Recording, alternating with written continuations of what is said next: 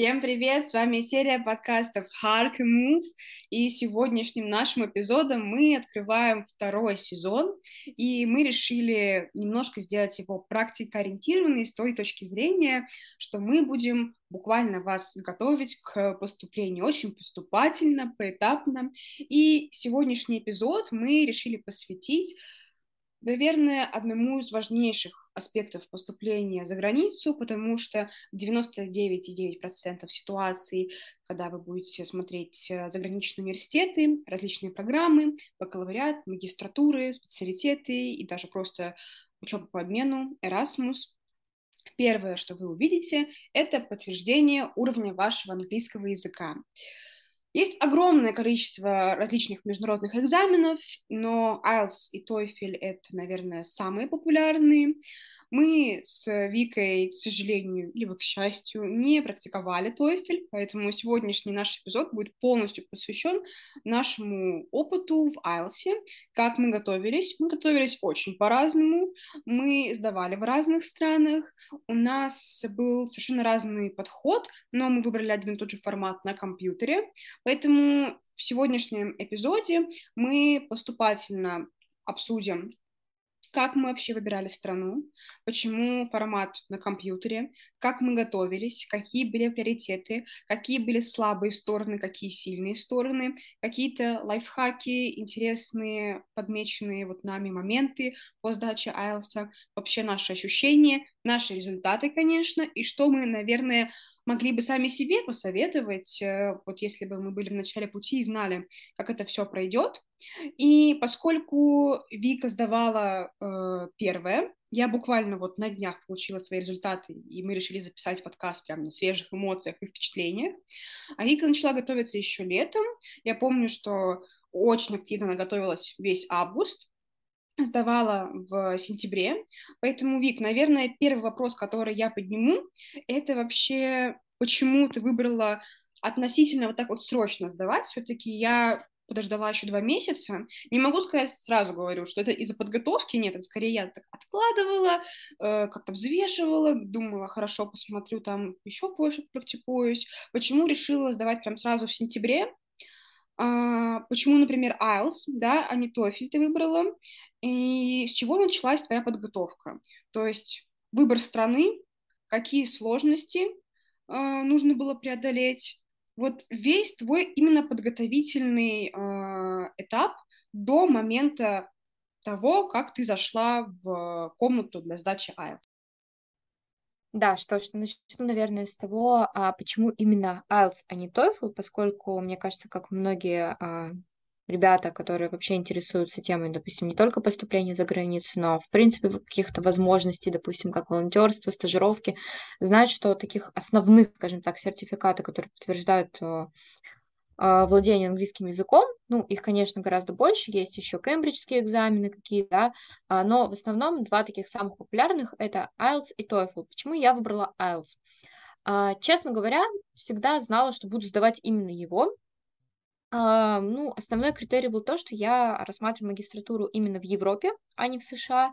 Хотя сейчас это, скажем так, эм, не основной критерий, по которому вообще можно выбирать экзамен, потому что уже достаточно сильно унифицировались и европейские программы, и а, программы, которые в Штатах, что многие из них принимают, в принципе, оба варианта экзамена. Ну, то есть есть редкие исключения в США, которые принимают, допустим, только TOEFL, но вот а, из того, что я анализировала из программ европейских, многие, а, если принимают IELTS, значит, они, в принципе, принимают и TOEFL.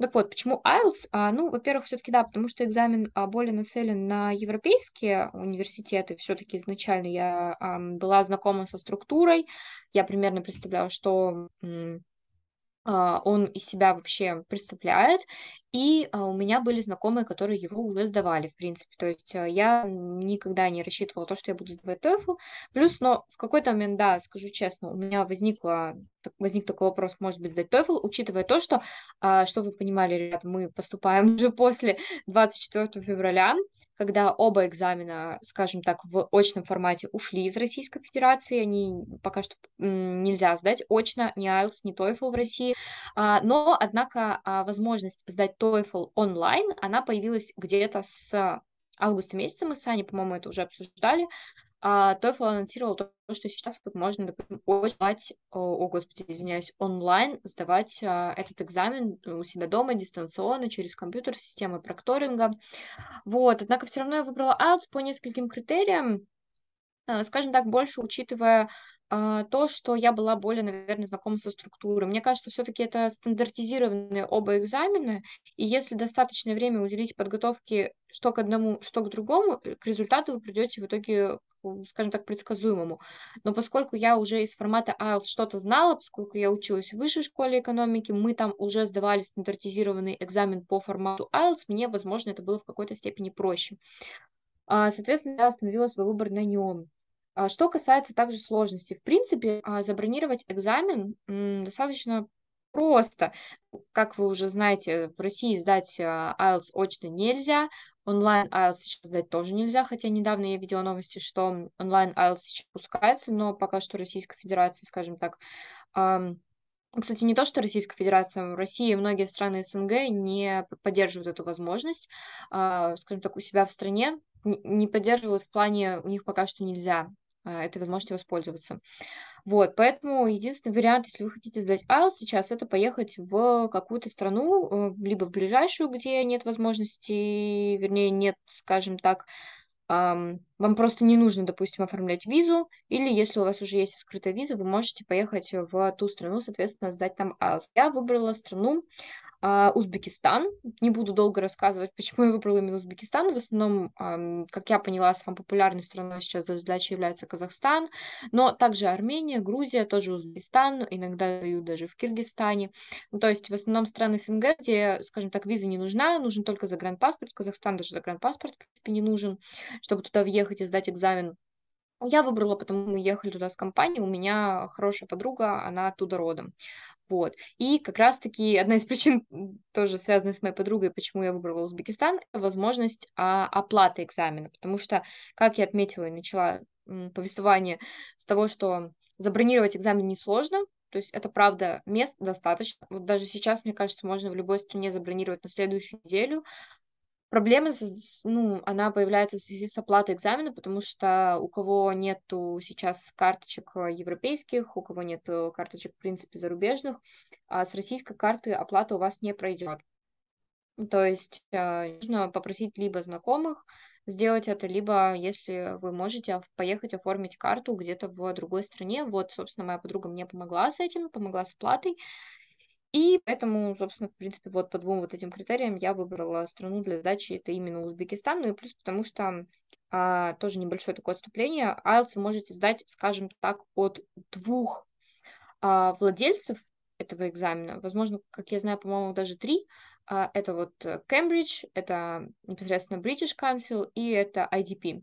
Вот, а, просто экзаменом самим владеет, скажем так, и Британия, и Австралия, насколько я разбираюсь в этом вопросе. IDP это австралийская компания, British Council это, соответственно, британская. А разницы в сдаче никакой нет, несмотря на то, что иногда я натыкаюсь на новости, что, типа, возможно, в IDP сдать проще, или, наоборот, в British Council сдать проще, что в IDP, допустим, принимают только носители, в British Council принимают не носители. На самом деле разницы нет, мне кажется, здесь от страны все зависит, потому что когда я сдавала IELTS в Узбекистане, у нас напротив был IDP, мы сдавали в. А, мне даже кажется, что экзаменаторы, скорее всего, были те же, просто они ходили туда-сюда, возможно, как-то принимали одинаково этот экзамен. Вот. А, немножко, не знаю, сейчас буду ли я говорить про подготовку к экзамену или нет, возможно, Аня меня подхватит, но я просто скажу в общем, а, за сколько я начинала готовиться. А, экзамен я сдавала 9 числа у меня была устная часть, 11 числа у меня была письменная часть. Я сдавала экзамен именно на компьютере, а чуть позже, наверное, мы с Аней обсудим а, преимущества именно сдачи экзамена на компьютере, а не письменном. Вот, готовиться начала где-то а, летом. А, не могу сказать, что супер активно я начала готовиться с прям, наверное, с июня-июля. Я, возможно, просто посмотрела формат, а, посмотрела, что нужно подтянуть, скажем так, какие части у меня проседают. В этом плане очень советую пройти пробный тест без всяких подсказок.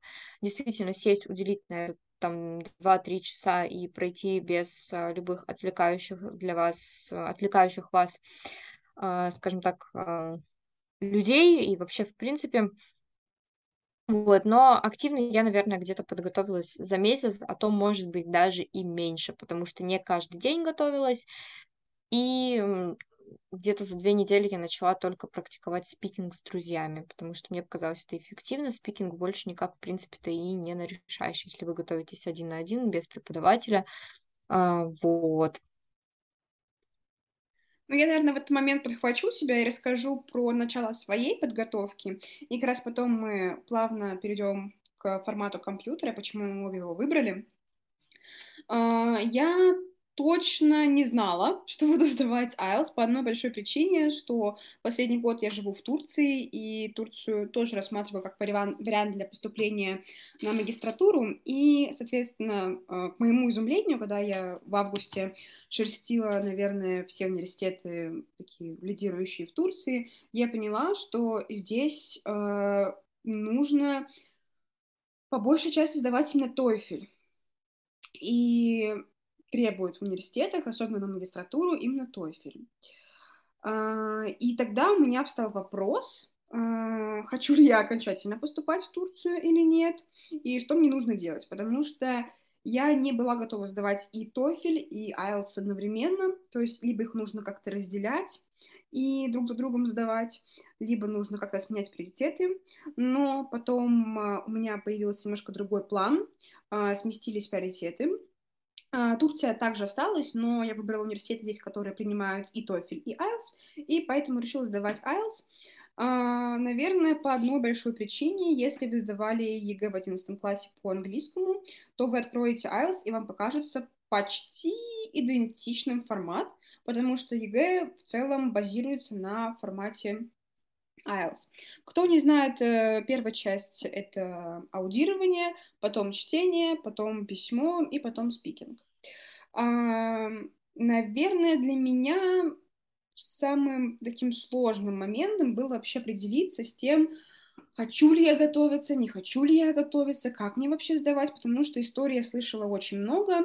Многие мои друзья сдавали, что называется, just on the sport, и сдавали в целом хорошо а другие готовились очень долго, и в итоге результат был не совсем тот, который они ожидали. Поэтому я решила не надеяться на, на удачу, подготовиться, но не слишком сильно седать, потому что я приверженец того, что э, любой экзамен проверяет не твои знания, не то, как ты владеешь э, предметом, языком и так далее, а то, как ты готов к формату и то, как ты, в общем, в нем разбираешься и насколько ты гибкий в нем. Поэтому моей целью было разобраться, понять формат, наработать формат, немножко прокачать вокабуляр и э, уже идти на экзамен. Поэтому я где-то в октябре, наверное, забронировала на первые числа вот ноября, забронировала тоже на компьютере, но я сдавала все в один день, потому что хотела как можно быстрее от этого отвязаться, и в целом не хотела просто там из-за 15 минут э, части говорения, да, ехать в другой конец города, потому что я живу в Анкаре, здесь тоже есть несколько офисов, но они немножко далеко находятся от э, кампуса моего университета.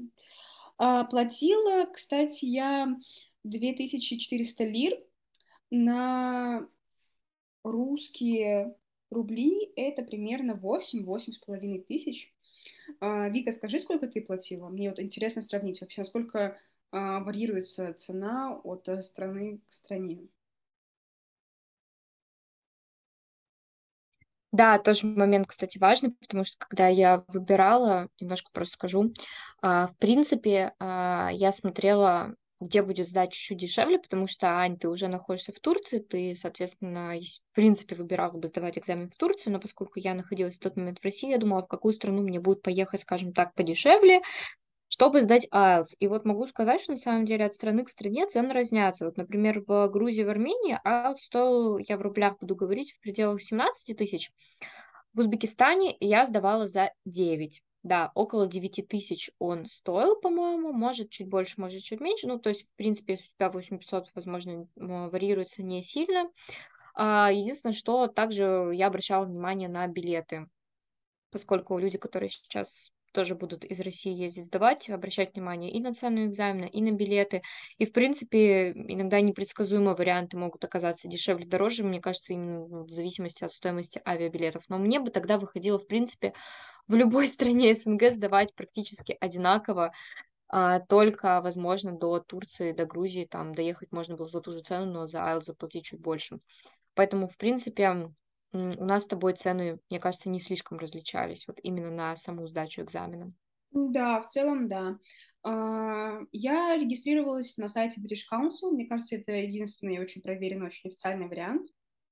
Все достаточно там легко. Выбираете страну, выбираете город, выбираете офис, в котором вы хотели бы сдавать, э, дату, время, заполняете все ваши личные данные, и потом э, дают сутки на оплату.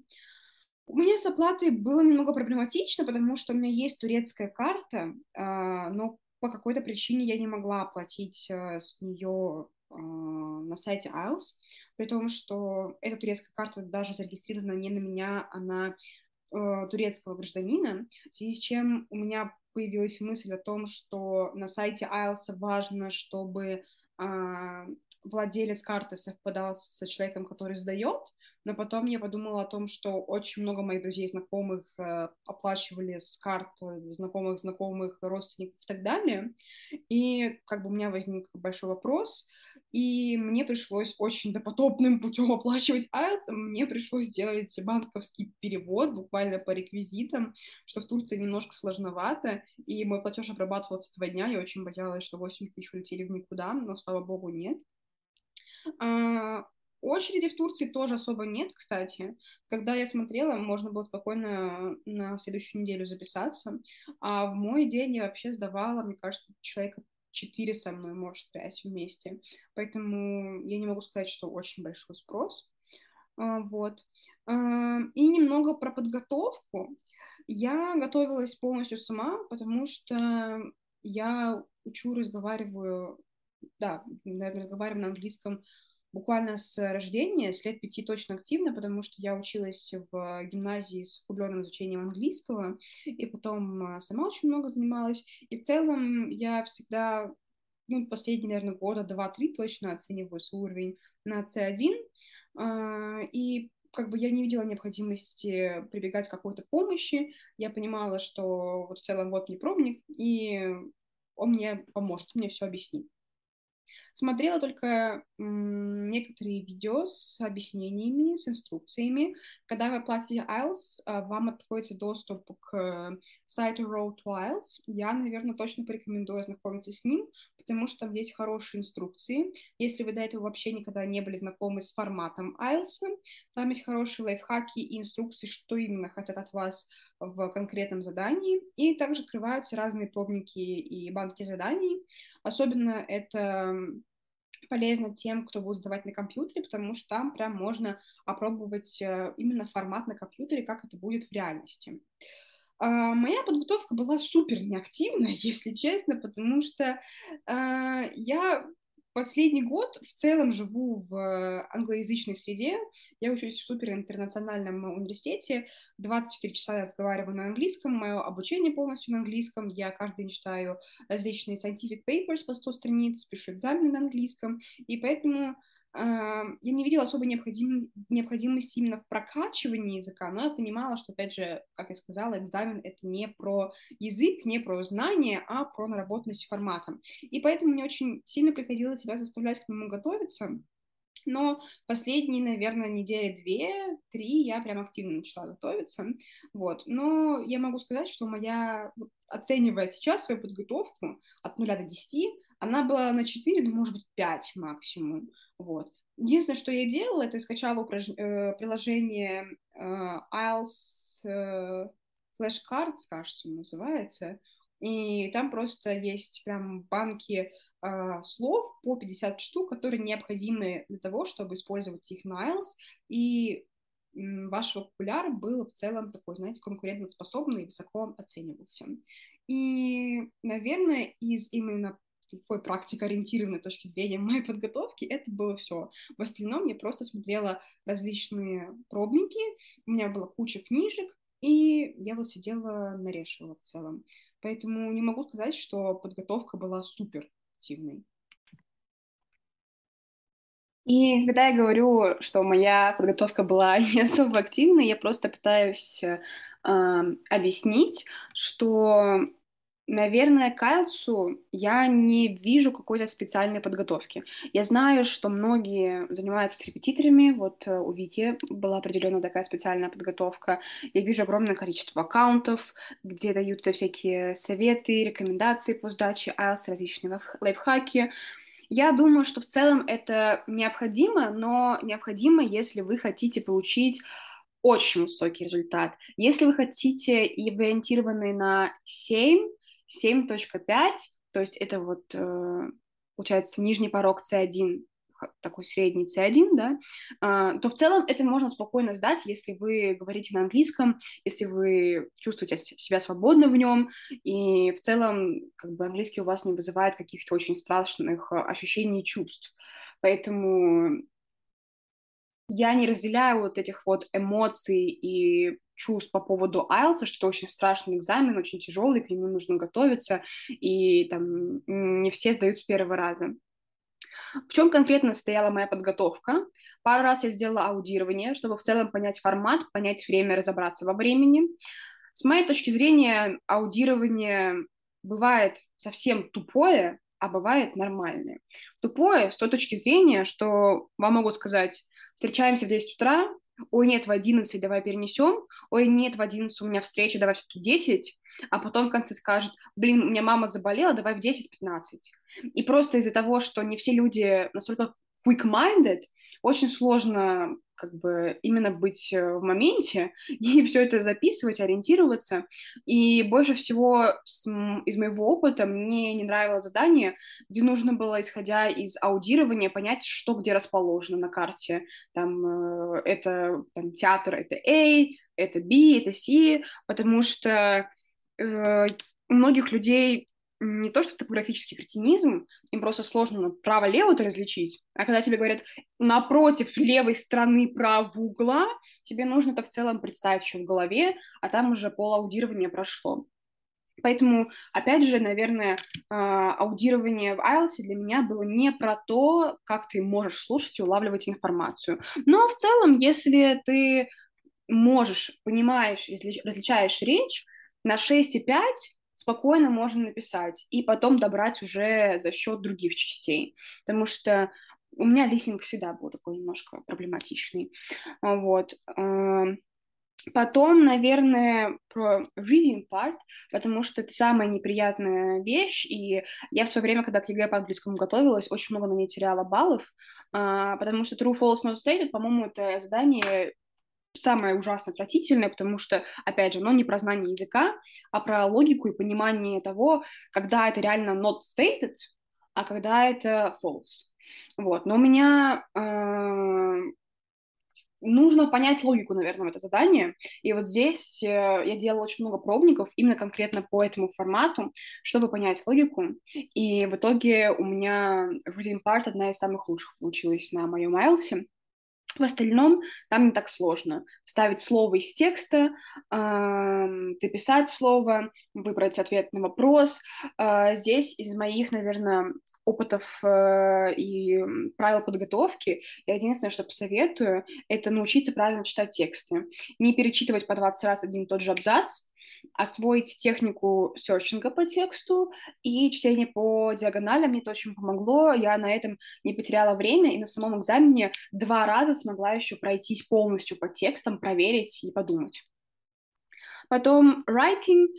Вот, наверное, этот момент я хотела бы вынести отдельно с Викой на обсуждение, потому что есть два мнения. Первое, если ты хорошо пишешь, тебе будет легко. Если ты думаешь, что хорошо пишешь, то тебе на Элси покажут, что ты не, не хорошо пишешь. Поэтому пока этот момент отложу, и чуть позже мы с Викторией его обговорим, потому что когда я готовилась, меня пугали и говорили, что получить по writing хороший балл — это вообще невероятно, и такого невозможно. Спойлер, по writing и reading я получила 8.0, по спикингу и по листингу получилось 7.0, но, если честно, я не совсем satisfied с этим результатом, потому что Э, говорю я намного мне кажется, лучше, чем пишу, э, но у меня на самом экзамене такие отвратительные вопросы были, что там было очень сложно показать весь вокабуляр, там э, были такие вопросы, где ты на своем родном языке в целом должен посидеть, подумать над ответами, а тут еще нужно показывать вокабуляр, показать, что ты всякие грамматические конструкции юзаешь, идиомы и так далее, поэтому, наверное, вот просто вот highlight сегодняшнего подкаста, эпизода, что IELTS — это не про знание языка, это про то, как ты подготовился к формату, как ты его знаешь, как ты можешь в нем разбираться, и насколько можешь быстро реагировать. Ну и speaking part в целом я практически вообще ее не практиковала, если честно. А, да, в общем, э, writing я сделала пару раз только первый task, где нужно сделать э, сравнение, чтобы понять, в чем там прикол. Эссе я вообще ни разу не писала, потому что, ну, эти эссе я уже столько в жизни своей написала, что мне хватило, вот. И спикинг я тоже практически не практиковала, только пару раз с подружкой, чтобы, опять же, понять формат. Поэтому, по идее, то, что я единственное прям реально практиковала, это был reading. Я прям реально читала, я прям делала до потери пульса, мне кажется, ну, пробников 20 именно reading part я сделала. Вот. Поэтому, опять же, повторюсь, подготовка была, ну, чтобы просто понять формат, чтобы чувствовать его, и чтобы быть в нем, э, чувствовать себя свободно. И плавно переходим к теме, почему выбрала компьютерный формат – и потом как раз Вика объяснит, почему она выбрала компьютерный формат, и расскажет свою подготовку, потому что, повторюсь, она у нее отличалась от моей, и когда я видела, как Вика готовится, мне всегда казалось, что я прокрастинирую, что я ничего не делаю, если честно.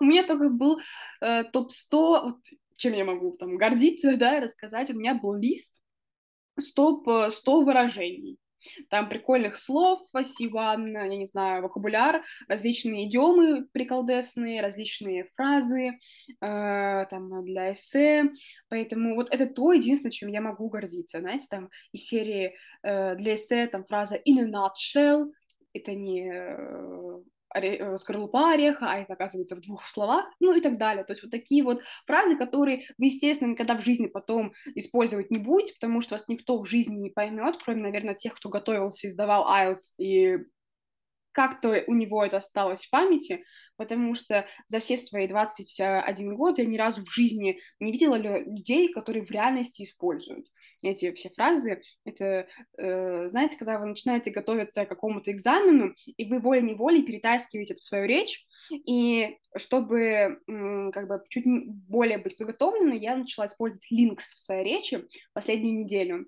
И вот э, это когда вы, знаете, разговариваете с вашим другом на обыденную тему, и ты через каждое предложение говоришь besides, moreover, last but not least, furthermore, не знаю, там, uh, to be honest, from my viewpoint и так далее и тому подобное, и на тебя смотрят как на не самого э, умного человека, потому что, ну, естественно, никто в здравом уме это настолько не использует, а от тебя и на speaking part, и на writing part требуют это прям, это очень важно, это один из важных критериев, поэтому вот тоже не забывайте про links. Uh, лайфхак в плане подготовки от меня, который я могу дать, идиомы для спикинга, устойчивые фразы и links uh, для райтинга. То есть uh, это прям... Очень многие думают, что если они наполнят свой спикинг просто C1 вокабуляром, этого хватит. Нет.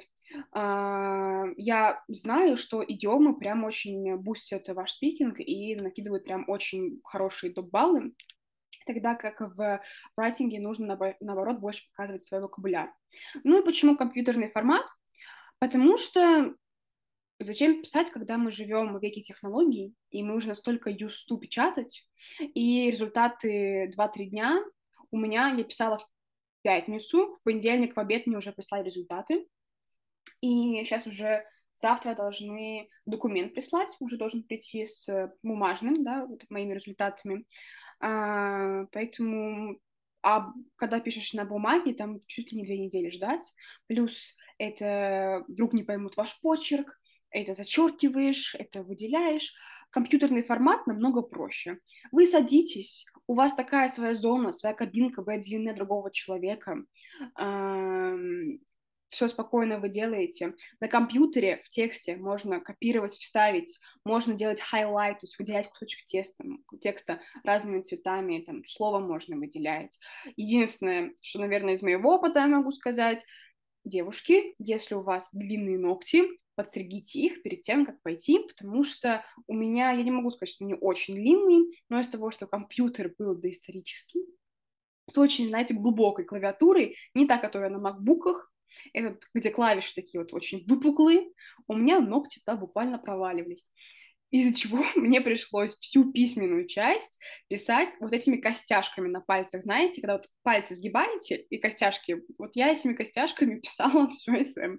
На меня смотрели очень э, не миролюбиво, потому что это создавало определенный шум, но у меня не было как бы другого варианта, я не подумала об этом, что, знаете, в офисе IELTS будут такие компьютеры. Кстати, забавный факт, я когда пришла в офис IELTS, на стойке администрации девушка не говорила по-английски. Вот, поэтому вот такие вот интересные факты с моей подготовки к IELTS. Поэтому, Вика, расскажи, пожалуйста, почему ты выбрала компьютерный вариант. Я не думаю, что твои ответы сильно будут отличаться от моих, но в любом случае. И расскажи про свою подготовку, потому что, знаю, ты немножко прям серьезно к этому подошла, ну, в сравнении со мной. Да, сразу спойлер, я подошла к этому не так серьезно, я скорее люблю публично ныть, потому что я очень много стараюсь и готовлюсь, но обо всем по порядку. А, во-первых, а, по поводу компьютерного IELTS, я честно скажу, изначально для меня было очень важно только то, что ам, результаты экзамена выйдут быстрее, то есть э, когда вы сдаете экзамен э, в письменном формате, он приходит где-то через две недели, когда вы сдаете экзамен в компьютерном формате, он приходит до пяти дней, чаще всего на третий, на четвертый день, вот как у нас и было в моем случае.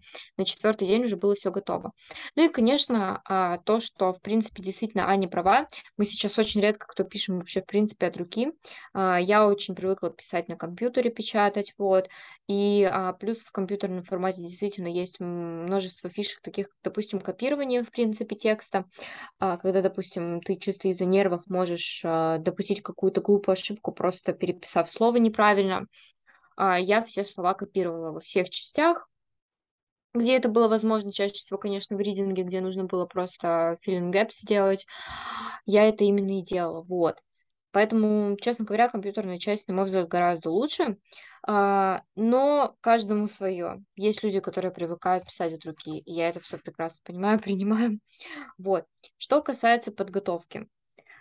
Ах, господи, а, я старалась, конечно, готовиться каждый день, но я скажу честно, иногда моя подготовка заканчивалась просто на том, что я послушала какой-то листенинг, и то даже до конца его не дорешала. Мне кажется, я просто люблю больше даже пустить пыль в глаза а, с темой того, как я люблю готовиться и все такое, как мне это нравится, и как я стараюсь быть нацелена на результат. Возможно, если бы я реально весь месяц а, серьезно сидела и готовилась, был бы результат получше, но а, тем не менее, а, могу сказать, что, ну, в среднем где-то раз в два дня я выделяла по часу, по два там на подготовку, но а, скажу сейчас сразу, что я не готовилась практически к частям листенинг, то есть я так же, как Аня, да, решала несколько листенингов, они мне, в принципе, показались понятными, понятен был формат, я закончила. А, второе, это то, что Аня полностью, я тоже с ней согласна, со своей частью ридинг, потому что Ридинг, действительно, на это нужно тратить много времени, это очень утомительно, тексты очень скучные иногда бывают, это читать просто нереально, поэтому, в принципе, должен, мне кажется, достаточно прорешать их буквально несколько раз для понимания какой-то структуры. Вот. Что касается занятий с преподавателем. А, я сразу говорю, что я занимаюсь с преподавателем уже больше двух лет, раз в неделю, потому что э, я люблю английский, и когда я пошла в университет, я поняла, что я не хочу покупать программу двойного диплома у нас в университете, э, не двойного диплома, а вот эту вот программу переводчика, потому что я изначально знала, качество будет плохое, но при этом у меня не всегда бывает скажем так, достаточно силы воли, чтобы заниматься английским самой дома. Я достаточно ленивый человек, поэтому раз в неделю у меня уже больше двух лет, наверное, есть занятия с преподавателем раз в неделю, где-то по часу, которым мы просто, в принципе, общаемся, либо делаем какие-то задания. Чаще всего просто это устный английский, поэтому у меня хорошо с разговорным английским. А, и исходя из этого, у меня был вопрос, точнее, не вопрос, а запрос, в основном на подтягивание письменной части, в основном на райтинг, потому что даже когда я училась в Германии, опять же таки, я не испытывала никаких проблем с разговорной э, речью, так скажем, у нас абсолютно все экзамены в Германии проходили устно. Мы показывали либо презентации, либо отвечали на вопросы. У нас не было в формате эссе, но это не специфика Германии, это как раз просто нам вот так с этими программами повезло, скажем так, в кавычках, потому что мы ничего не писали. У меня именно скилл письма развит меньше всего на данный момент. Я практически ничего не пишу на английском. Вот, поэтому у меня э, к моему преподавателю был запрос именно, чтобы мы побольше пописали, пописали каких-то эссе, потому что в IELTS все-таки, да, есть какая-то специфика, особенно когда вы пишете IELTS академик, вот Аня уже много сказала про linking words, а, это, кстати, мне кажется, одна из причин, почему я написала выше, чем ребята, которые со мной ездили, вот, а, но в основном даже, я бы сказала, было тяжеловато писать первое задание, несмотря на то, что оно было легкое, то, чтобы написать его на русском, на английском мы ну, крайне редко описываем какую-то статистическую информацию, крайне редко описываем какие-то графики, поэтому это было что-то новое. Вот. И где-то вот э, месяц-полтора мы просто подтягивали письменную часть, потому что я вообще до этого очень долго ничего не писала.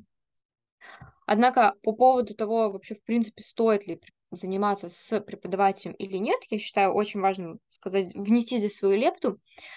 Я вообще считаю, что гораздо более продуктивно Uh, и гораздо более, скажем так, target-related, это будет, если вы будете реально готовиться сами, потому что большинство того, чего я делала сама, это же мне в итоге помогло, потому что с преподавателем, ну дай бог, вы позанимаетесь, допустим, раз в неделю или два раза в неделю, он не научит вас, скажем так, каким-то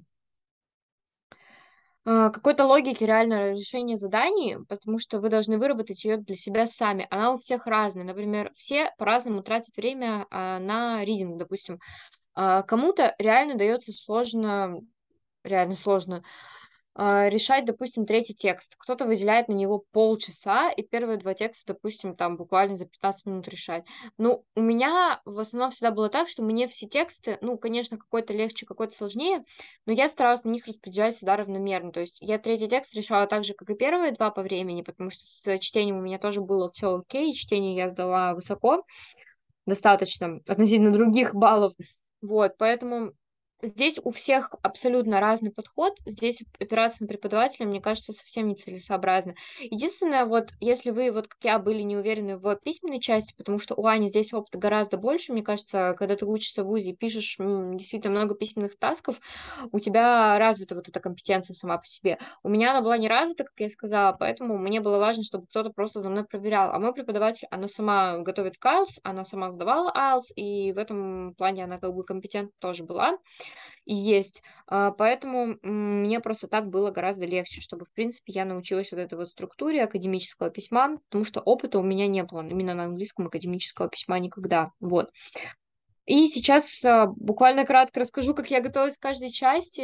Действительно будет кратко, потому что э, ридинг, Аня очень права, действительно стоит э, освоить две очень важные техники. Это скимминг и сканинг. Скимминг — это когда вы просто если я их не путаю, конечно, вы за мной перепроверите, это когда просто ты, допустим, читаешь буквально по диагонали эти тексты, вот у меня реально было так, что я их читала по диагонали, и а, когда вы находите важные моменты, вы просто на этом этапе останавливаетесь. Здесь вот работать реально только на решение, потому что тексты реально сложные, но просто поймите, что вам реально никогда не надо их читать вдоль и поперек. Вы просто сначала, во-первых, сразу советую читать сначала задание, потому что у меня никогда не было, чтобы я прочитала текст целиком, вообще, в принципе. Я просто в конкретном тексте всегда искала ответ именно на вопрос, который был поставлен в задании. Но здесь нужно развивать этот навык, потому что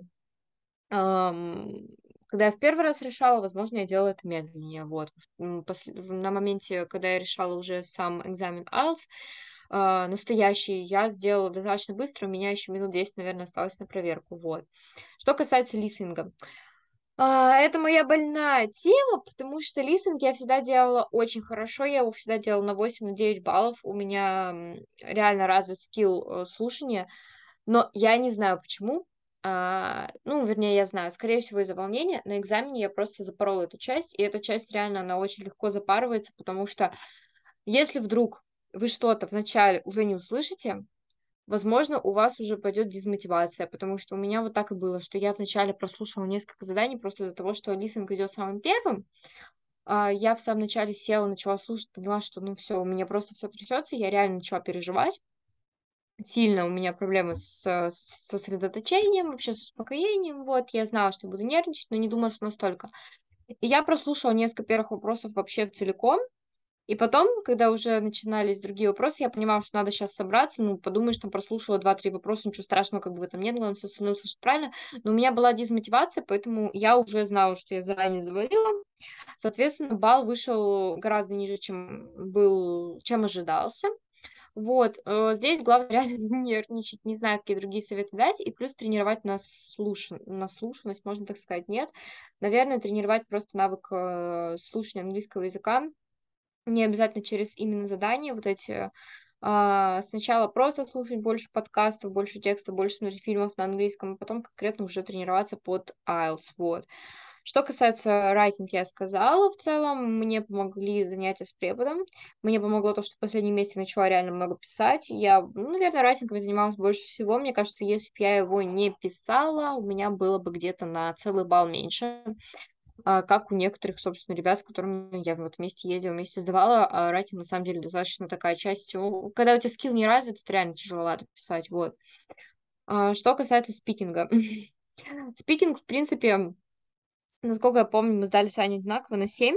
Мне кажется, мы обе могли бы сдать спокойно гораздо выше, на 8, что я Аню оцениваю в спикинге высоко, что я, в принципе, себя могу оценить высоко, потому что как раз-таки спикинг — это та часть, которая занималась больше всего на, послед... ну, на протяжении последних двух лет все экзамены, вся учеба, все вот занятия с преподавателями проходило вот именно в формате устных, а, скажем так, э, устных conversations, и я просто реально хорошо разговариваю, а, но, тем не менее, в принципе, я довольна, окей, плюс-минус своим результатом, потому что э, на самом деле все равно нужно, даже если ты хорошо разговариваешь, соответствовать некоторым критериям.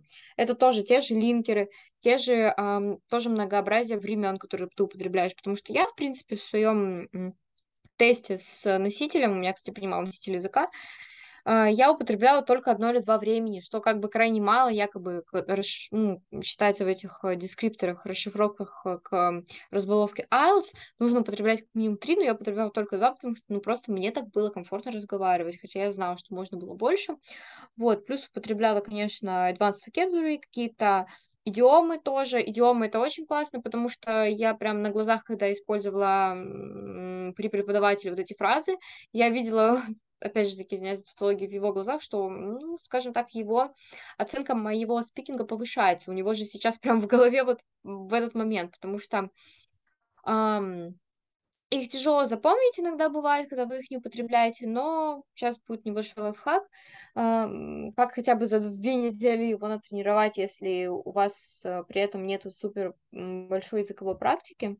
Вот. Также еще скажу, очень важно употреблять, э, ну, или выучить хотя бы несколько, если у вас не очень хороший английский, но вы хотите сдать хотя бы на B2, какие-то фразы-филлеры, когда, допустим, вам задают вопрос, но вы не совсем понимаете, как на него ответить, или не можете быстро среагировать, вот прям выучите, чтобы у вас от зубов оскакивали какие-то фразы по типу очень хороший вопрос, я не знаю там все ситуации, но бла-бла-бла-бла.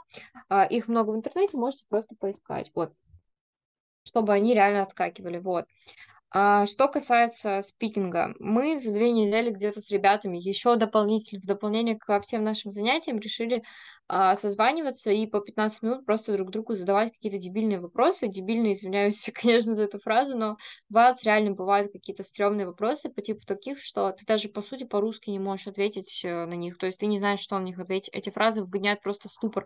Ну, знаете, вот, например, а, какие-то монологи, вот, э, то есть вторая часть IELTS, это, в принципе, монолог, IELTS speaking, именно второе задание, где тебе нужно на две минуты рассказать о чем-то.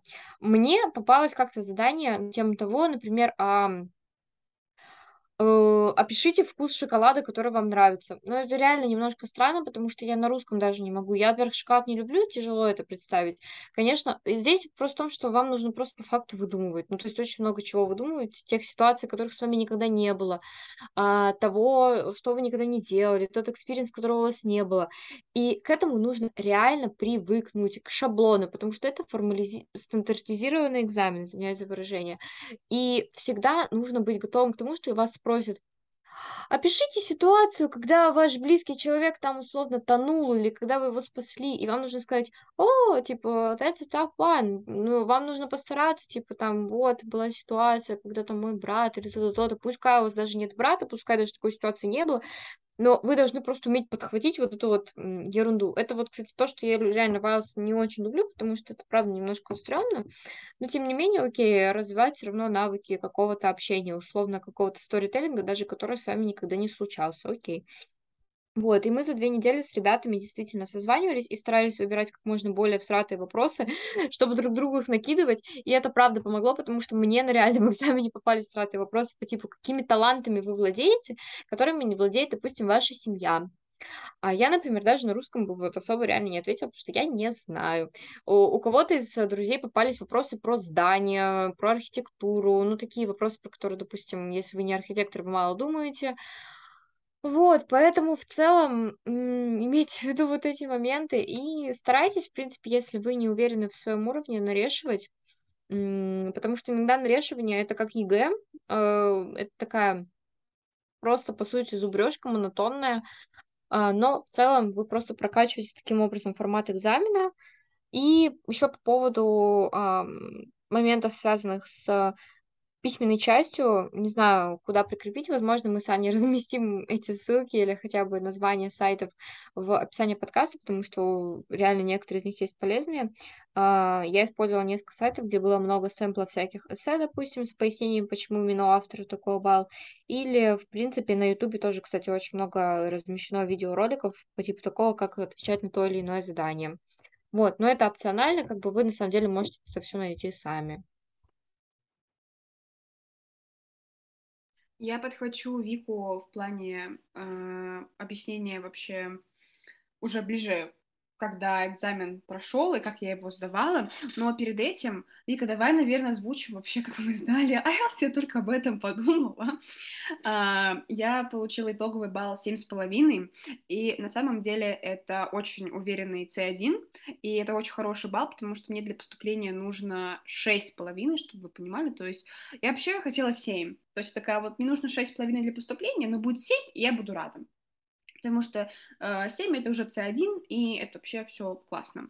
В целом большинство вузов требуют 7.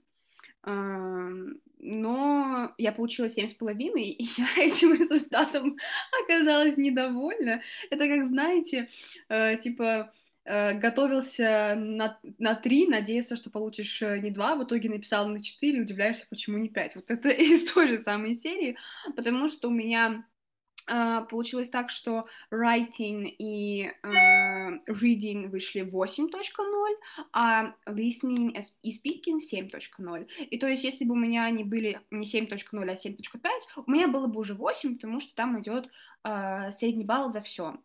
И, Вик, по-моему, у тебя 7, да? 7.0 общий результат.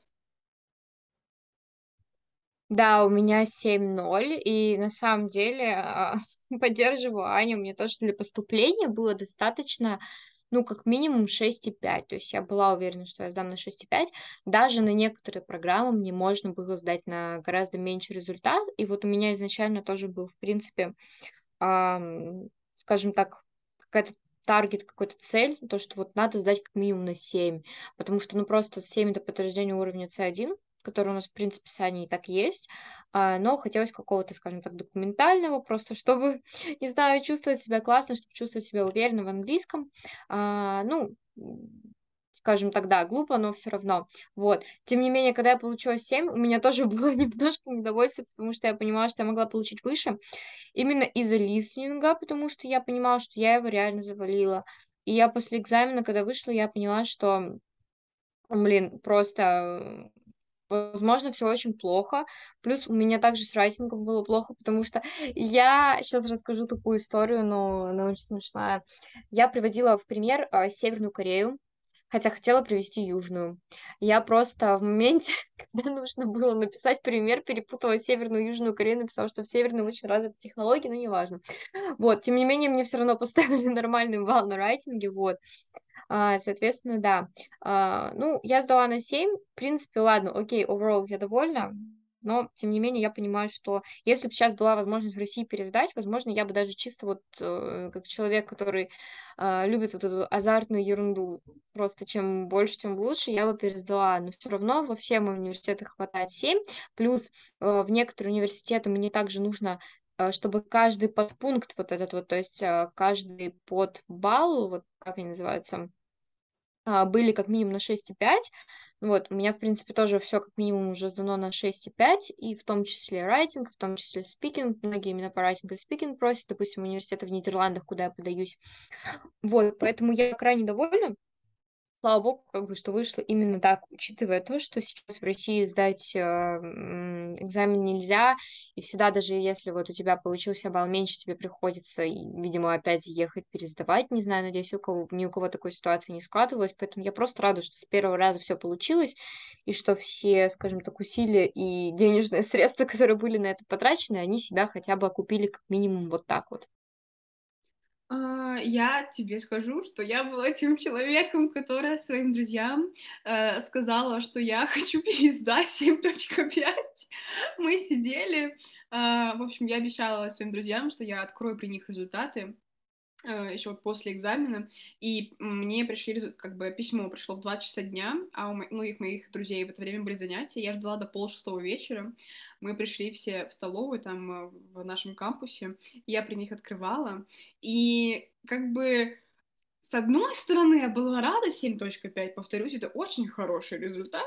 С другой стороны, как бы по моим ощущениям, я такая, ну вообще-то можно было и 8. И я такая, у меня включился азарт, что как бы, а вот, может быть, пересдать, учитывая, что мне-то никуда не нужно лететь, я-то живу здесь, и как бы, ну, э, там, не буду раскидываться словами, но в целом, как бы, 8 тысяч я еще могу выделить, это там не 17, не 20 тысяч, да, и как бы ну, такая немножко такое чувство несправедливости, потому что э, вот за спикинг я точно могла получить больше, и мне прям именно этот фактор не понравился. То есть, возможно, если бы у меня было по reading, там 7.0, я бы забила, потому что я понимаю, что reading мне попался очень хороший в сравнении с тем, что могло попасться. А по спикингу я прям очень сильно расстроилась, потому что, чтобы вы понимали, я такой человек-оратор, я люблю дебатировать, и как бы мои навыки в говорении, ну, то есть дай мне любую тему, я смогу ее поддержать, так или иначе. И я использовала очень хороший вокабуляр, потому что мне моментами попадались вопросы, к которым я уже была готова, и я точно использовала очень хорошие грамматические конструкции, очень много, очень много различных эм, слов advanced level, но я думаю, там немножко повлияла другая ситуация, об этом я расскажу чуть позже, когда мы уже будем говорить про именно в моменте написания, да, этого экзамена. Э, Вик, наверное, у меня будет такой тебе вопрос, если бы тебе сказали выбрать одну часть, вот которой ты должна подготовиться, то есть трем другим тебе нельзя готовиться, какую часть ты бы выбрала и почему? Не совсем поняла вопрос. Одну часть, которую, допустим, я бы сама реально хотела подготовиться, или просто, допустим, которая была бы самая сложная, но я все равно отвечу. Вопрос хороший. Я бы, наверное, к спикингу готовилась, потому что я, как сказала, я, я это люблю. Для меня это определенный челлендж всегда, типа, рассуждать на разные вопросы, потому что вопросы реально могут попасть, извиняюсь за выражение, взраты, например, какая крупа ваша любимая или что-нибудь типа такого. Я просто каждый раз угорала с того, как э, я придумывала обоснование ответ на этот вопрос. А, но в целом, в целом, так мне достаточно легко заходила часть listening. То есть эм, listening это как бы окей, но на экзамене оказалось немножечко не окей, потому что, ну, немножко не окей, как говорится, потому что нервы, они себя сдают, всегда сдают, плюс а, ни свой компьютер, ни своя гарнитура, ни свои наушники. Например, я всегда дома практиковалась в наушниках просто, ну, в AirPods, а там была такая гарнитура, то есть, которую на голову надеваешь, немножко как будто бы звук всегда был по-другому, всегда кто-то что-то шумит. Ну, то есть, вот такие факторы тоже всегда нужно иметь в виду. Поняла. Я, наверное, выбрала бы все-таки writing, потому что я слышу очень много историй о том, что необоснованно снимают баллы на writing. Ты вообще знаешь какие такие истории? И вот, э, не знаю, может быть, из опыта твоих друзей, были ли такие ситуации, когда твои ребята э, думали, что получат больше, но получили меньше? И как-то смогли ли вы найти объяснение этому? Потому что я в целом, ну, всем довольна, кроме вот э, но в целом я понимаю, возможно, где вот э, я упустила такие моменты, где я могла бы дальше нажать, но, опять же, я это уже проговорю, когда мы будем говорить именно про момент сдачи. Да, мне есть что сказать про райтинг, на самом деле. Достаточно. Я очень э, была Скажем так, я была прям не сильно удивлена тому, что ты получила 8 за райтинг, потому что я знала, что у тебя хороший академический письменный английский в целом. А, исходя из того, что ну, мы с тобой много общались, у вас реально много там письменных заданий, то есть это, в принципе, для меня объяснение. Плюс у тебя, в принципе, изначально классный уровень. Но проблема в том, что а, у меня самой, а, ну, я вам говорила баллы свои за каждую секцию, у меня такой э, уровень, конечно, средний все-таки ближе к 7, именно.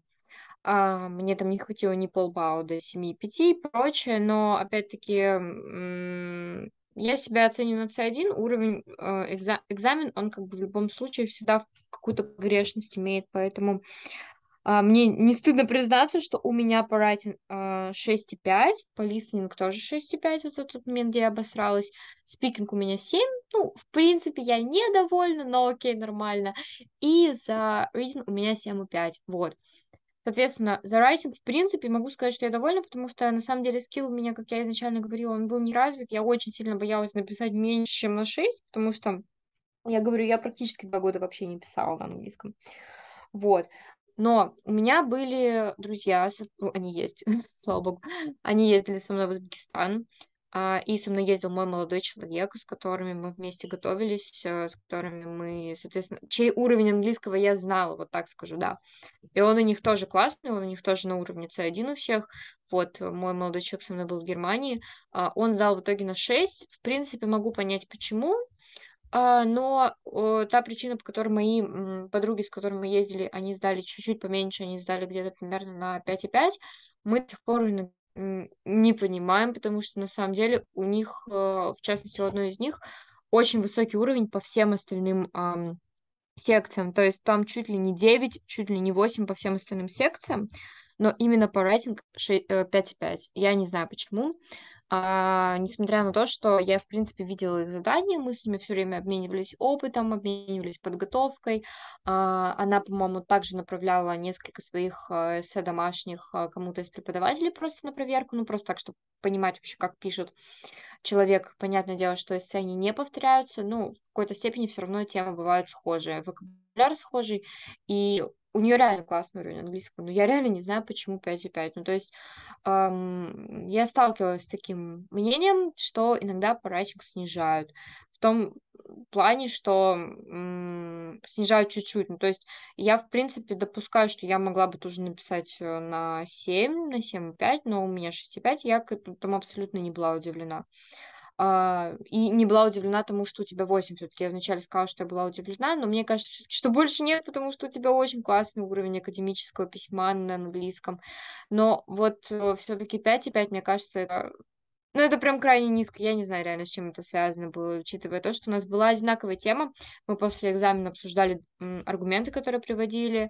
А, человек пишет без ошибок. Я правда не знаю. Возможно, у них есть какие-то свои приколы оценивания там.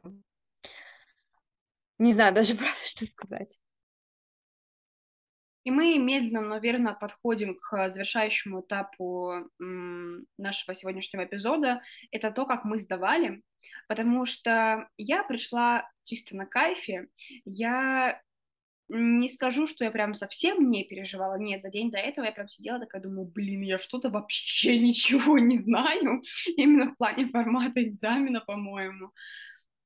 Ну, я пришла, я расслабилась, потому что я думаю, ладно, в целом это то, что я делаю ежедневно, и буду нервничать, буду это, э, как бы еще XXL волноваться. У меня сначала был спикинг, и через час был э, writing, и я не знаю, вот э, Вика сдавала в разные дни, мы тоже у нее сейчас узнаем, э, как она лучше бы сделала, так оставила, или в один день бы поставила, но я бы ничего менять не стала, потому что меня не особо нагрузило сдавать все в один день, и наоборот, быстрее результаты пришли, быстрее все я скинула себя, и в целом эти 20 минут э, спикинга не особо как-то повлияли на меня, вот. А, собственно, причина, по которой я считаю, я получила 7,0, а не, допустим, там не 7,5, не 8, и не выше, соответственно, я упала со стула во время экзамена. И я не знаю, как это объяснить, но мне кажется, это просто немного повлияла на экзаменатора сразу. Она прям она и в целом была немножко такая холодная. После этого она прям очень сильно отстранилась. Плюс там, не знаю, шум. Плюс я немножко, а, естественно, потеряла организацию потеряла дисциплину какую-то. Ну, стул был просто на роликах, да, на колесиках. Я из того, что нервничала, видимо, как-то э, съехала с него и просто упала. Вот, но как бы я продолжила говорить, и в этом особо проблемы не создало. Первый банк вопросов у меня был очень хороший, было про технологии, и меня спросили, что последнее я купила, и я рассказала про AirPods Pro, потому что я буквально пару недель назад их купила, и я тогда читала на английском все характеристики, и я просто, то есть я описала звук в этих наушниках, я описала их функционал, то есть это прям C1, C1 точно очень хороший. Второе задание не совсем то, как мне хотелось бы, прошло не совсем так, как я хотела бы прошло, потому что вопрос у меня был урок, которому ты научился ни в школе, ни в университете, и мне просто сказала, что первое пришло в голову, что меня там семья научила делать э, manage my time, так сказать, и тут не совсем я смогла показать прям весь вокабуляр, потому что я встречала по большей степени другие вопросы, про друзей, про семью, всякое такое. И, в общем, здесь я не смогла выйти, так сказать, на ту тему, где у меня плюс-минус были заготовлены э, прикольные фразы. Но я говорила минуту пятьдесят э, из двух минут, поэтому все было хорошо. Как бы с таймингом у меня никогда проблем не было особых. И вот третий банк вопросов был просто ужасный, потому что он был посвящен тому, чему взрослые должны учиться, э, когда они взрослые. То есть как, к чему их нужно научить как, какие уроки нужно дать. И это та тема, на которую на родном языке это сложно сходу поговорить. Поэтому мне не совсем понравился спикинг. Я вообще в целом не очень люблю спикинг, потому что он вообще не показывает то, как ты можешь разговаривать на экзамене. Вот. Но в любом случае, э, там девочки, которые сдавала со мной, мои знакомые, э, на две минуты попался монолог описание любого ребенка, которого ты встретил, и она просто была в ступоре, вот, поэтому, как бы, я согласна с э, Викой в том, что вопросы могут быть настолько непонятные, настолько узкие, что показать вокабуляр это просто нереально. Если получать себе спикинг 7, это в целом очень-очень даже хорошо. Потому что я боялась, что я получу 6,5 на самом деле, потому что я прям... Мне не понравилось самой, давайте так я скажу. То есть я очень критична к себе, и мне прям не понравилось, как я ответила. Вот. В остальном, когда уже был writing part, я чувствовала себя просто, я там чуть ли не разлеглась на этом кресле, я просто села максимально, чтобы мне было комфортно. На listening part я пропустила два момента, ну, просто потому что она говорила вообще непонятно, то есть я даже не разобрала, в чем речь шла. Вот, в остальном было все окей, как бы то, что listening 7.0, я полностью вообще этим довольна результатом, это очень хороший результат, потому что до этого я видела иногда такие сложные пробники варианты, где мне казалось, что я как бы каждый день не хожу на пары и не слушаю лекции по два часа, знаете, на такие тоже узкоспециализированные темы. Я изучаю и мировую экономику, и международное право, и так далее. Как бы поэтому этим результатом я была довольна. А, вот. Единственное, что, наверное, я скажу, а, все равно, даже если вы выбираете формат на компьютере, а, очень useful, если вы записываете слова, которые услышите на листок, потому что это быстрее, и вы более to к этому, чем на компьютере, мне кажется, печатать. Но это зависит от человека. Uh, reading партнер попался очень хороший, потому что он был посвящен полностью буквально России, что забавно, конечно, и как бы создает много вопросов на самом деле, но с хорошей точки зрения, потому что там было все про литературу, и многие вопросы могла ответить просто из общих знаний, поэтому я думаю 8,0. Вот. А, и writing part, первый таск попался обычное сравнение каких-то соцданных, там, потребителей и производителей, кажется. И второй таск, ну, это просто, это везение вот чистой воды, поскольку я юрист-международник, э, и здесь я обучаюсь тоже по юридической специальности в Турции. Мне попалась тема обсудите, насколько сильно вы поддерживаете с юридической точки зрения а, тот факт, что родители должны идти, нести ответственность за правонарушение ребенка. Вот. И вот мы вот с Викой это буквально обсуждали и сошлись на мнении, что, скорее всего, за на такие хорошие баллы, потому что я использовала э, очень высокого уровня юридическую лексику, поэтому, возможно, именно тот факт, что я смогла ее здесь употребить, сыграл мне в плюс. В плане объема я не могу сказать, что я писала очень много. На втором эссе слов 400 у меня получилось, возможно, 390. А на первом таске, по-моему, слов 200, 210, вот так. Там я не особо расписывала. А, вот. Единственное, что я могу сказать, я использовала очень много синонимов. Я старалась максимально не повторяться. Да, есть такие моменты, где практически ну, невозможно подбирать синонимы. Вообще не подбираются, потому что они контекстные слова но я старалась максимально. То есть в первом таске, например, где вы сравниваете, то есть, ну, как бы, если вы уже раз сказали increase и decrease, то повторяться не стоит.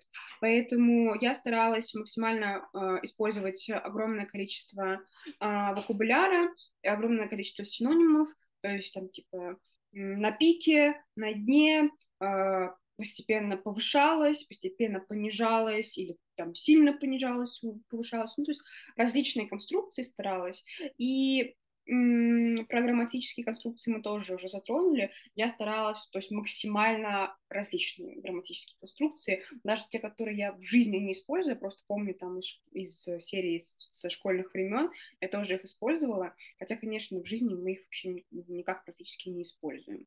Вот. Поэтому вот такой вот у меня experience. Кстати, на середине uh, writing part по-моему, я эссе уже начала писать, у меня вообще выключился компьютер.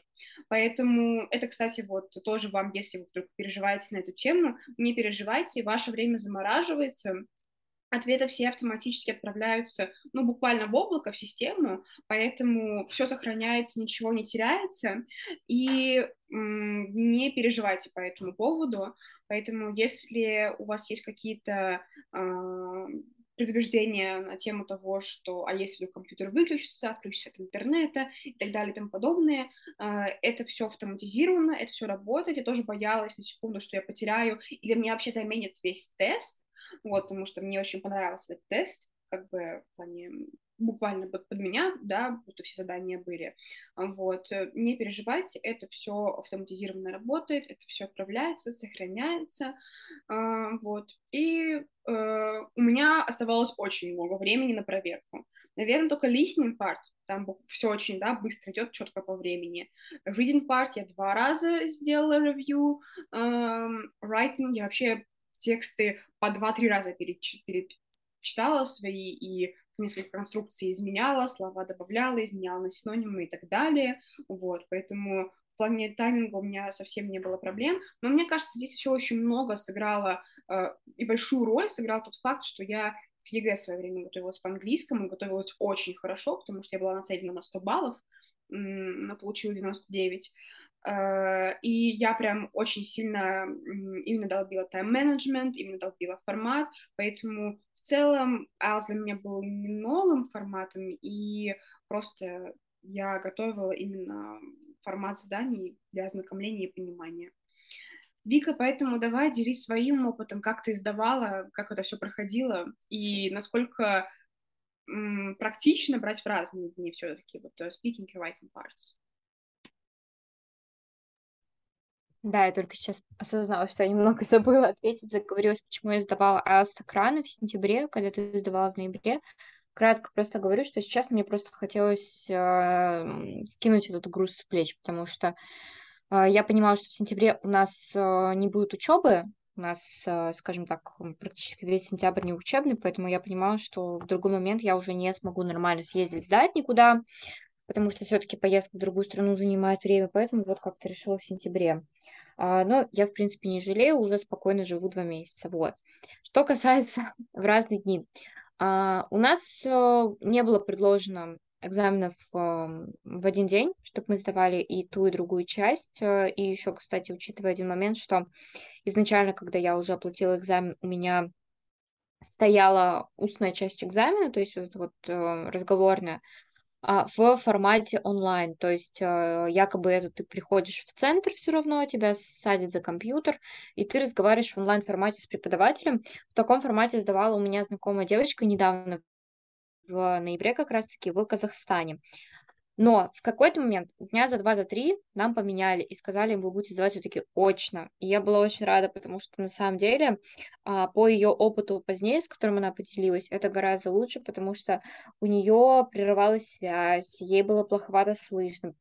Спикеру, ну, не спикер, а вот этот вот экзаменатор вообще постоянно что-то кашлял, как будто какие-то звуки издавал или микрофон задевал. В общем, ей не зашло, поэтому я рада, что было лично, и плюс с глазу на глаз как-то, мне кажется, более приятно, вот. А то, что касается разных дней, мне, в принципе, это было не принципиально, то есть если бы было все в один день, я бы сдавала в один день, если бы было в разные, ну, как оно и было предложено, я сдавала в разные, но, в принципе, все равно было прикольно, потому что в один день ты сдаешь спикинг, а ты чисто к нему, допустим, морально готовишься, ты понимаешь, что вот все, сейчас твои 15 минут позора пройдут, условно ты поговоришь с кем-нибудь, и все будет окей, и на следующий день у тебя уже чисто вот письменный часть, где ни с кем не надо коммуницировать, а, где ты, ну, может быть, ты меньше устаешь в какой-то момент, хотя, с другой стороны, все-таки может и проще отстреляться в один день. Мне, честно говоря, кажется, что без разницы, вот, одинаково и так, и так нормально. А, что касается того, как у меня экзамен проходил, я могу отметить а, хорошее качество организации экзаменов IELTS в British Council в Узбекистане, потому что очень хорошие а, сами университеты, на базе которых были проведены эти два экзамена. У меня они были в разных местах, устный письменный. И хорошая аудитория, хорошие компьютеры, то есть реально хорошая гарнитура. Единственное, что в листинге мне было непривычно не слушать в AirPods, я это знала заранее.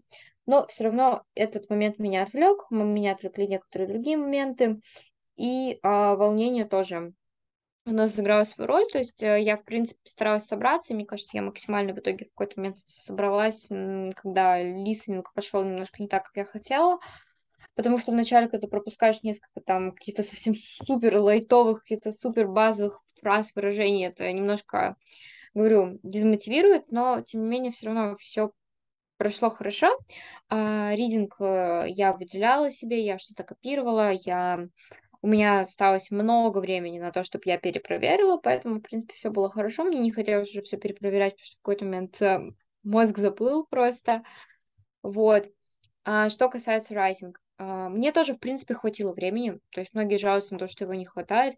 Мне его хватило, не скажу, что прям так вот с проверкой, но я, в принципе, все проверила, Um, возможно, я бы хотела чуть-чуть подольше посидеть, про- проверять. Я проверила так чисто базово, возможно, на какие-то прям ошибки, где-то, может, предложение не закончила, где-то что-то не дописала. Но все было хорошо. Я написала эссе где-то минут за 30, и э, первую часть тоже написала где-то минут за 30, потому что опыта с графиками, с другой такой вот э, информацией в письменном выражении у меня не было, поэтому я изначально, в принципе, знала, что я потрачу на это больше, чем 20 минут, хотя экзаменаторы советуют на первую часть тратить 20 минут, на другую 30, но эссе я пишу реально быстро. То есть э, я, может, даже чуть пораньше написала, минут за 25, проверила 5 минут условно, вычитала все и уже окончательно перешла именно вот к первой части. Потом работала именно с первой частью, и я начинала со второй. Кстати, это лайфхак, потому что А, ну, мне советовал мой преподаватель, который тоже сдавал IELTS, который готовит IELTS, начинать именно со второй части, потому что она весит 70% вашего письменного экзамена. То есть вот этой разбаловки, которая за письменную часть пойдет, 70% это эссе, 30% только это график. Ну, или письмо, если вы сдаете IELTS General. Вот, поэтому, конечно, лучше будет, если вы реально качественно напишете эссе. И если вдруг у вас что-то не так пойдет с письмом, допустим, вы не допишете. Кстати, если вы не допишете, напишите меньше 150 слов, а вам автоматически не, не засчитают это задание, вам просто снимут на за task achievement, за вот это вот. Каждое задание все равно делится по блокам, по суббаллам вот этим вот.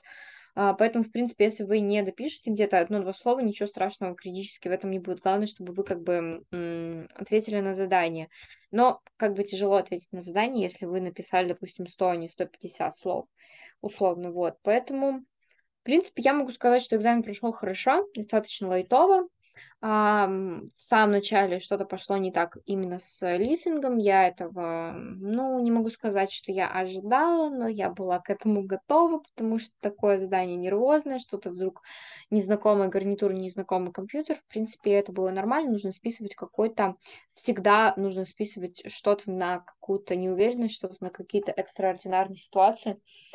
А, но, скажем так, overall, я не могу сказать, что я довольна, но принципе, в принципе, нормально. И главное, что организация была, правда, ну, правда, хорошей. Людей было в аудитории не так уж много, чтобы они прям шумели. Эм, проверяли у всех все хорошо, у всех была вода, у всех были хорошие компьютеры, хорошие, в принципе, относительно гарнитуры. Вот, после экзамена я поняла, что, э, если честно, не знаю, я не знаю, правда, как это происходит. Возможно, мы как на подсознательном уровне уже можем себя оценить. Когда я вышла, я, в принципе, знала, что я написала уже, ну, баллов на 7. То есть я знала, что написала между 6,5 и между 6 и 7,5, вот так вот. То есть я примерно диапазон баллов знала, разбаловку. И у меня то же самое было, когда я сдавала ЕГЭ, и в том числе ЕГЭ по английскому, я тоже сдала на 90+, плюс, и я примерно понимала, на какой балл я написала, возможно, потому что когда ты тренируешься, ты примерно понимаешь свою неуверенность, примерно как ты можешь подрасчитать, конечно, между 6,5 и 7,5 разбаловка достаточно большая, потому что это целый уровень, но иногда, скажем так, полбалла могут реально понизить вам шансы. Вот какое они могло бы быть 8, допустим, что-то там не получилось в итоге в сторону 7,5 понизилось. У меня, в принципе, вышло между 6,5 и 7, по-моему, а по баллам именно, хотя я этому недовольна. Но в целом могу сказать, что очень важно еще знать такой момент, что если вдруг у вас спорный балл, вот, допустим, у вас 6,75 условно, или 7,75, у вас трактуется в сторону высшего балла, то есть у вас, естественно, трактуется в пользу студентов, в пользу 8, как это говорится, или в пользу 7. А, вот, и в любом спорном балле, в любой спорной подсекции у вас все равно это будет трактоваться в пользу вас, поэтому сдать хорошо на самом деле гораздо выше шансов уже, в принципе, исходя из специфики оценивания экзаменом. Я думаю, на этом в целом можно потихоньку заканчивать наш сегодняшний эпизод, потому что он получился очень у нас таким продолжительным, но наполненным. Мы постарались с Викой максимально прям четко, возможно, прям детализированно, очень детализированно проговорить весь наш опыт, чтобы максимально ответить на всевозможные вопросы об IELTS, потому что э, после того, как я выложила результаты, очень много вопросов посыпалось от того, для чего ты сдавала, как готовилась и где сдавала. Э, я не могу сказать, что я оцениваю этот экзамен как сложный, или я считаю, что его сдать очень сложно. Нет, у него есть просто своя специфика, как мне кажется, любого экзамена, э, который нужно быть готовой именно к этой специфике, к этому формату. Если вы готовы к формату, то все. Если вы в целом хорошо общаетесь на английском, у вас есть опыт, у вас есть навыки, я думаю, что две недели плодотворной активной подготовки, вот выделить две недели, вам хватит выше крыши. Я не вижу смысла готовиться месяцами. Только если вы не э, знаете, там не учили английский в школе, и вот вам он резко понадобился, а вы последние несколько лет вообще не читали, не смотрели, не слушали, и у вас просто нет именно чувства э, адаптации к английскому. Нет ощущения, что это просто язык, который на который вы сможете переключиться вот по щелчку пальцев. Как только вы переключаетесь по щелчку пальцев, и просто у вас есть какие-то спорные, возможно, моменты, пробелы, над которыми вам стоит поработать, тогда вот уже можно как бы в целом спокойно готовиться. И самый главный лайфхак — это просто бустите свой вокабуляр, наверное, а, да, это не совсем useful, потому что потом все это забудете, скорее всего, вы не будете это использовать, потому что даже в академических эссе иногда есть такой момент, что лучше говорите простыми словами, но четко по делу, и чтобы вас поняли, чтобы вашу идею поняли. По крайней мере, у меня тогда преподаватели говорят. И глубокий, очень высокого уровня вокабуляр контекстный не всегда равно высокий балл. Вот то, что я хочу донести до людей. А, иногда лучше просто четко, но это грамотно, без ошибок, fluently, а, вот именно в точку, когда не будет даже вот шанса к вам прикопаться. Вот такой вот на сегодня получился с Викой очень плодотворный эпизод э, про наш опыт IELTS. Мы обе рады, что Мы это сдали, и больше это над нами не висит, когда Моколов меч, потому что над нами обеими это прям висело, и на самом деле сейчас открылись уже очень многие магистратуры для ну, подачи uh, applications, и я вот буквально на и до следующей недели буду подавать, и IELTS просто был единственный, последний uh, момент, который мне нужно было решить, мне нужно было получить эту бумажку, чтобы тоже прикрепить, поэтому я не думаю, что это та вещь, над которой стоит прям очень э, много сидеть, но внимание, конечно, стоит уделить, особенно если вы подаетесь в очень престижные э, высокоранговые университеты, и у вас есть такое правило, как баланс по подсекциям, когда нужно брать какой-то конкретный балл еще и по подсекциям, а не в общем. У меня, кстати, такого нет. У меня просто написано, для программы нужен уровень, например, B2, 6.5 или вообще 6.0, а, либо это, допустим, C1, 7.0, и по подсекциям не расписано. Тогда это значит, что вам нужен просто балл overall. Uh, если у вас написано минимум по рейтингу такой-то, минимум по рейтингу такой-то, это значит, что у вас еще и по подсекциям вам нужно набрать конкретный балл. То есть, если, например, у вас написано uh, writing и reading, допустим, 7.0, uh, overall 7.0, да, тогда помимо того, что вам нужно всего набрать 7.0, вам именно по этим подсекциям нужно набрать еще как минимум 7.0, чтобы вы прошли. Имейте это в виду, во многих вузах такое есть. А, если об этом не написано, нет ничего, значит, это нужен балл overall. Поэтому имейте это в виду. На этом, я думаю, у нас все. Я еще раз поблагодарю Вику за то, что она поделилась э, таким своим э, очень интересным, очень важным опытом, потому что сегодня мы прям смогли э, детально проговорить и на сравнении показать разную подготовку, разные методы, разные отношения, разные страны. Поэтому э, постарались вам максимально дать э, разносторонний опыт, чтобы вы посмотрели, как это работает в реальности, и, возможно, мы сегодня вас чуть больше успокоили, а, развеяли какие-то мифы, стереотипы а, об IELTS, потому что очень много вот я вижу, знаете, видео в ТикТоке, в Ютубе, чтобы сдать IELTS нужно прям готовиться. Я смотрела видео там IELTS Band 9.0, как там разговаривать, чтобы получить 9.0, но я не представляю вот, это просто из серии выучить, э, знаете, когда вот вы в переводчике садитесь, и вы выбираете самое отвратительное слово, которое вы сто процентов никогда в жизни не запомните. Там еще, знаете, по уровню использования а, стоит самый минимальный, там вот, знаете, там в рейтинге, да, вот это вот из этой серии. Там э, вопрос э, девушке задали в видео, а, как вы себя чувствуете, когда вы плохо спали? И там просто был, я не знаю, grumpy, cranky, my uh, attention span is on the bottom. И наверное, если у вас есть такая цель, и вы хотите выжить максимум из IELTS, и вам нечем заняться, вот летом берите и вот просто эти видео наизусть учите, и потом приходите и заученными фразами говорите. Но если у вас э, цель просто сдать IELTS на э, такой э, хороший результат, который вам хватит для поступления, то вообще спокойно идите сдавайте и не ориентируйтесь на такие видео, потому что то, что я смотрела в ТикТоке просто, я, знаете, там подписалась, чтобы это было, и на Ютубе смотрела, я не могу сказать, что это прям очень совместимо с реальностью. Да, какие-то моменты возможны, там, знаете, серии, где использовать идиомы лучше, какой там научный и научный язык, формал, информал и так далее, но это такие базовые бытовые правила, которые в целом можно просто вывести чисто из логики и понимания формата экзамена. На этом у меня все. Огромное спасибо еще раз тебе, Вика, и всем нашим слушателям. И просто я так рада, что мы запустили уже второй сезон э, серии наших подкастов с такого бомбезного, очень огненного эпизода, который сто процентов очень полезный и очень нужный в нынешних реалиях. Поэтому оставайтесь с нами. Второй эпизод будет э, еще более интересный. Вообще, в целом, второй сезон нашего а, подкаста-шоу ожидается очень а, интересным.